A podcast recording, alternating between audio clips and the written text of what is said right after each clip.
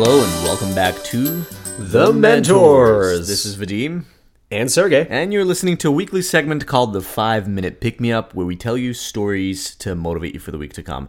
Before we start with this episode today, Vadim and I just have one small request for you. Over the last couple of weeks, one of our goals and missions has been to make sure that we are listening to our audience and making this show as good as it possibly can be for you, our listeners. And we are very grateful to all of you listening right now. So if you have listened to even more than just a few episodes of our show, like if you've listened to more than one or two episodes of this show and you've come back and you've listened to more, please reach out because we want to have a conversation with you. We want to spend about maybe 15, 20 minutes on the phone with you, just asking questions about what you like, what you think we could do better. Again, to make sure that we are bringing the best possible show that we can bring. And in exchange, we'll even help you if you want. We can also, at the end of the conversation, talk a little bit about what ideas you have or issues you have in your business or anything that you want to talk about as far as a business goes. If you want feedback on something, we will take the time and do that for you. So please reach out at info at thementors.co. That's info at thementors.co. Or if you fill out the form on our website, please reach out and let us know if you're willing to chat with us on the phone for about 20 minutes, and we'd be really grateful to you.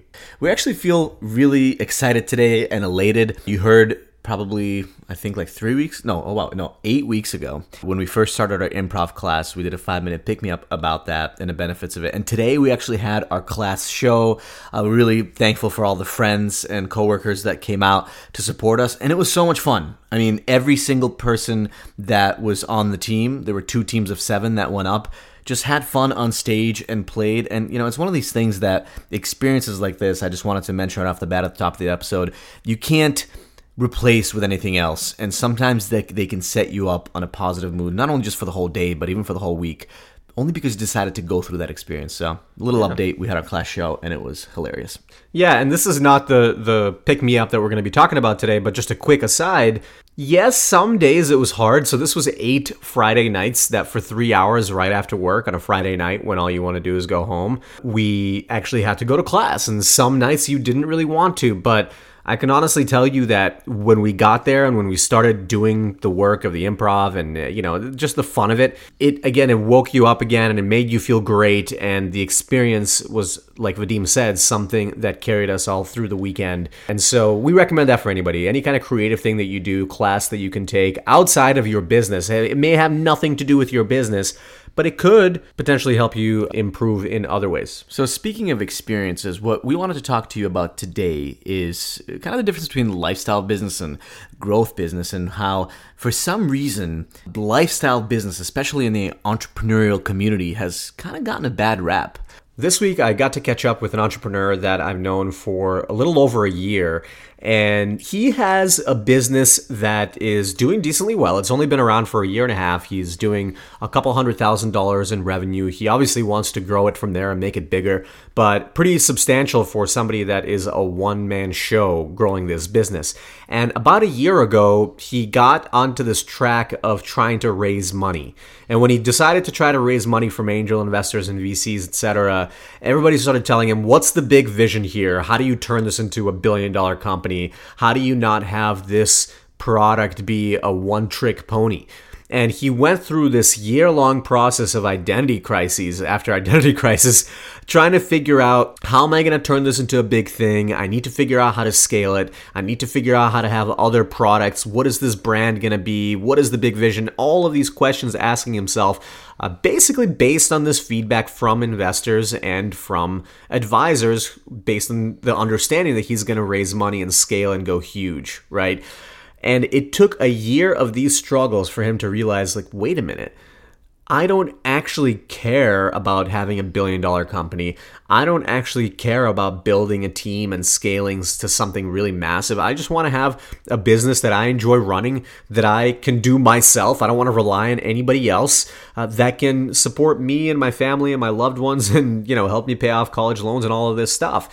And when he came to that realization, he became reinvigorated again about his business and he he started to understand that I don't have to do it grow it in any kind of specific way and I think that that, that freed him up a tremendous amount. The the pressure, the external pressure that he got from people, and then the resulting pressure that he put on himself, basically made him have blinders about what it is he actually wanted. There's a reason why we say that this show is about entrepreneurs and creators. There are many definitions of what an entrepreneur looks like. And somebody that wants to create something big, a company that has huge growth where eventually goes from let's say just a few people to five employees to 30 to 100 to 1000 to 30,000 right whatever it is that's an entrepreneur somebody that wants to create a business where they just work by themselves and have a couple of contractors to help them out that's also an entrepreneur. Somebody that creates their own stand up uh, comedy career or a career in entertainment where they're producer and writer, those are also entrepreneurial activities. But you have to figure out what you want to do for yourself. Oftentimes, we kind of get in the cycle for we should be doing this or we should be doing this if we want to be a successful entrepreneur. And people, especially in the startup community, tend to think that ultra growth, raising venture money, and hiring a bunch of people and scaling is the only way to go. We're here to say it's absolutely not the only way to go. And for most people, it's actually not the type of business you want to even run because it does create all sorts of other stress and it changes your day to day. And if it's not something that you want to do, you don't have to. A lifestyle business can be incredibly rewarding as well. It can have a ton of impact on other people's lives, and it can also have impact on your customers' lives as well. Like Vadim said, having a business where you raise money, where you try to go for a billion dollars, it does create a certain level of stress that otherwise might not exist. You you have you report to investors. You may have a ton of employees whose well-being you have to look after. Things grow, things go wrong. You know, you may come cl- close to crashing and burning. You might have lawsuits. You might, you definitely you will have lawsuits. I mean, look at Uber and the stress that Travis Kalanick uh, went through. Now, he might not be a model human being necessarily based on some of the stuff that he did with the company, but the point is that he was okay with that stress and he reveled in it. He loved it. He loved that kind of hustle. If that's you, great.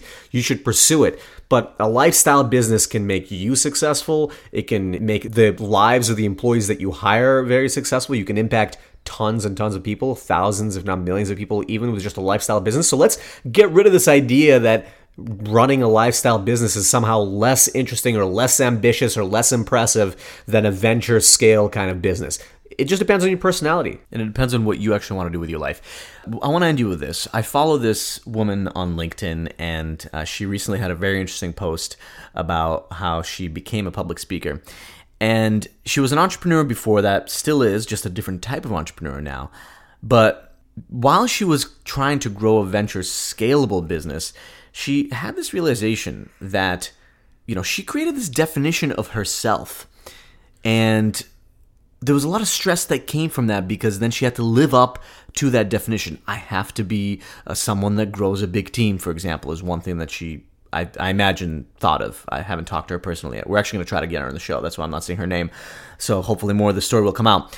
But she then realized when she got an opportunity to build a different type of business that was more of a lifestyle business to be a public speaker uh, and generate income that way that she actually really loved that work and she was able to give even more impact on the lives of the people that came to listen to her talk. And so all that stress shed away and she actually became more successful in that process. The beauty is, you know, we put a lot of labels on ourselves and we tell ourselves we need to be that way. But we can always stop and change those labels or redefine ourselves by focusing on something new, by trying something new, by building new skills, whatever it is. No one is forcing us to stay a certain way. And that's also why we strongly believe that let's if you want to build new habits or you want to change your lifestyle, just because you told yourself your whole life even for example that you were a certain way doesn't mean you can decide literally today or tomorrow that you're going to attempt to do things differently and then that's going to be the new definition of you. It's a constantly fluid thing and we can always change it. So that's it for the five minute pick me up for this week. Most important takeaway from this episode is learn to listen to what makes you happy and learn to look out for the things that you're actually good at that bring value to others. And if you do want to start a lifestyle business, take some pressure out of yourself and see what you can do this week that gets you a little bit closer to that goal. Have a great week, and we'll see you on Wednesday.